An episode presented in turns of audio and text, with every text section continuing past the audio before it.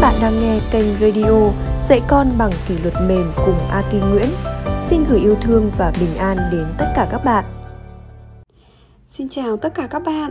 Chào mừng mọi người đã đến với kênh Dạy con bằng kỷ luật mềm cùng Aki Nguyễn. À, hôm nay mình xin chia sẻ về một chủ đề đó là nếu như con bạn đòi bế mà không chịu đi bộ thì bố mẹ sẽ ứng xử như thế nào nhỉ? Đây là một tình huống mà những bố mẹ có con trong giai đoạn tầm khoảng 2 tuổi thường xuyên gặp phải là cả nhà cùng đi chơi. Thế nhưng mà con chỉ đi được một đoạn là con kêu mỏi chân và muốn bố mẹ bế. Bố mẹ bế một đoạn đặt xuống đi bộ thì con lại ăn vạ và con tiếp tục con không muốn đi tiếp Vậy thì mình xin gợi ý một vài cái cách giải quyết trong tình huống này nhé. Đấy là khi trẻ con kêu mệt và đòi bế thì bố mẹ đầu tiên đó là phải đồng cảm và thừa nhận cái nhu cầu, cảm xúc đó của con khi đấy. À con đi con rất là mỏi chân, đúng không? Mình đã đi bộ được một đoạn xa rồi đấy. Bố mẹ sẽ bế con một chút nhé. Bố mẹ bế con đến cái cây đằng kia rồi sau đó thì con sẽ tiếp tục đi nhé cái việc đáp ứng cái nhu cầu cảm xúc ấy, khi ấy nó sẽ xua tan đi cho trẻ cái cảm giác mệt mỏi và chán nản. Bởi vì thực ra là cái nhu cầu của các con là các con rất muốn được bố mẹ um, thừa nhận và bố mẹ um, ôm ấp bố mẹ chiều chuộng mình một chút. Thế thì uh, bố mẹ bế con đến cái mốc đã định và đặt xuống để cho bé đi tiếp. Thế nhưng bé vẫn không chịu mà vẫn cứ đòi bế tiếp thì phải làm thế nào? Ừ. không sao. Bố mẹ tiếp tục đáp ứng đó là mình có thể bế thêm một xíu nữa nhưng mà mình sẽ trì hoãn từ từ. Đó là bế thêm một chút thì mình có thể giả vờ ôi bố mẹ mệt quá mẹ đau cả chân rồi. Ôi mẹ nặng quá. Thế là mình có thể từ từ mình cho bé tụt xuống giả vờ là mình mệt. Và lúc đấy mình có thể ngồi nghỉ cả nhà có thể ngồi nghỉ một chút nhé hoặc là hai mẹ con có thể ngồi nghỉ. Ờ, đồng thời mình hãy khen ngợi và khích lệ những cái cố gắng của trẻ. Đó là ô, con đã rất là cố gắng đấy. Bố mẹ rất là vui. Bố mẹ tin. Mình phải nói cái câu là tin nhá. À bố mẹ tin là mình ngồi nghỉ một xíu thôi là con sẽ lại đi bộ được tiếp. Ừ. À, thế thì cái ừ, cái cách làm như vậy nhá, thì nó sẽ giúp cho là, thứ nhất là chúng ta không có tỏ ra bực bội, khó chịu khi con phản kháng.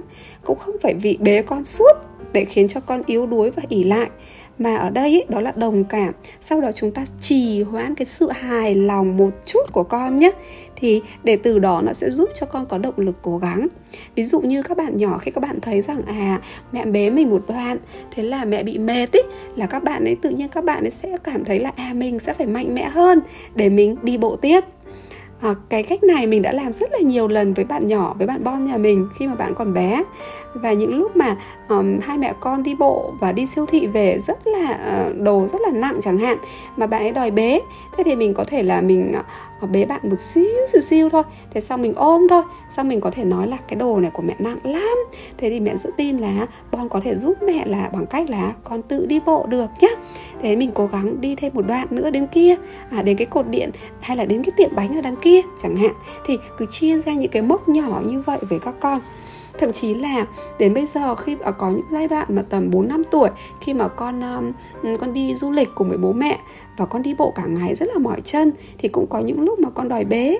Thì mình cũng thường ôm Bon và bảo là thế để mẹ tiếp thêm cho Bon vitamin e yêu nhé thế là mình ôm Bon một cái rất là chặt hoặc thơm má Bon một cái. À thế con đã được tiếp thêm năng lượng chưa? Ừ, thế đi sau đấy thì hoặc là cả nhà ngồi nghỉ một chút. Thế thì con thấy rằng là con chỉ cần được mẹ ôm thôi mẹ đáp ứng cái nhu cầu cảm xúc của con khi đấy. Sau đó mẹ khích lệ là thế thì mẹ tin là con sẽ lại tiếp tục con đi được tiếp đấy. Thế thì mình đã đi bộ được được rất là nhiều rồi đi bộ được cả ngày rồi. Thế thì bây giờ chắc chắn là có một đoạn nữa thôi là mình sẽ đi được thế thì chính nhờ cái cách làm như vậy cho nên là um, bạn nhà mình thì bạn ấy sẽ không hầu như là không có, bao giờ là bạn còn bắt bố mẹ phải bế. Ở từ cái sao, chỉ khi nào nũng nịu thì bạn ấy muốn thì mình đáp ứng thôi. Nên bố mẹ hãy thấu hiểu cái tâm sinh lý nhé và cái cảm xúc của các con khi đấy. Đó là những cái nhu cầu về mặt cảm xúc thì chúng ta hãy đáp ứng. Còn những nhu cầu về mặt vật chất, ví dụ như con đòi hỏi ăn cái này, cái kia ấy, tức là những thứ nó đến từ bên ngoài, thì chúng ta có thể nghiêm khắc với các con và nhất quán với các con cũng được.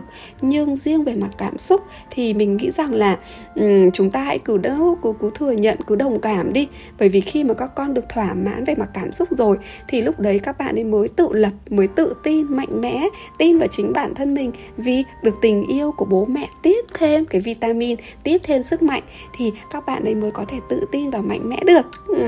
Đấy thì cái cái điều mà mình muốn chia sẻ trong qua cái câu chuyện đó là khi trẻ đòi bé thì làm như thế nào? Đây chính là chúng ta hãy đáp ứng và thừa nhận nhu cầu cảm xúc của các con, bố mẹ nhé.